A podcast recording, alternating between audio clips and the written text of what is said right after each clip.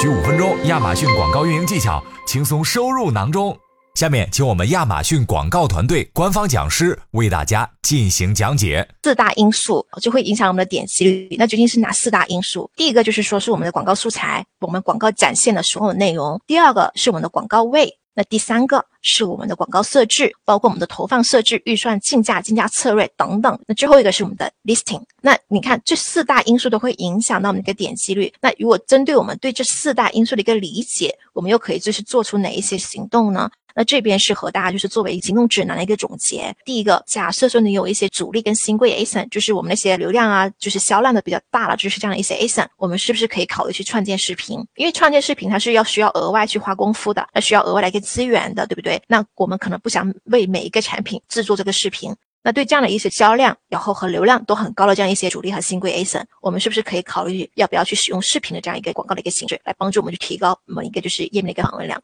第二个，我们说图片它可能会很大程度上影响到我们一个就是点击率。假设我们不知道哪个图片好，我们是不是可以去进行这样的一个 A/B 测试，用不同的图片去测试一下，看哪个带来一个点击率效果更好，那我们就使用哪个。那第三个，我们说了不同的广告产品，它能够呈现出来的信息是不一样的。像品牌推广，像贴子，它是可以去呈现这样一些非主图类的这样一些场景化，包括更加丰富的内容的这一些图片的。如果说我想用这些图片的时候，我是不是可以考虑去使用品牌推广或者说是贴子这样一些广告产品？譬如说促销标记，那如果说我是不是可以进行这样的一个考虑？listing 我们肯定想要做好了。因为 listing 本身不仅会影响流量的精准性上面，会影响到我们一个点击率，从我们本身的其他的维度，也是可能会影响到我们那个点击率的。那之后就说是对我们这些新贵和主力 A 省而言，我们是不是要考虑说，要不要给他们加大预算，把他们冲上顶部的这么一个位置？这个可能要权衡分析，因为顶部往往就是说意味着更多的一个流量、更高的一个点击率的这样一个可能性。那我们可能就要进行这样的一个思考，然后通过结合我们这个数据分析来看一看，我们究竟要不要这样去操作。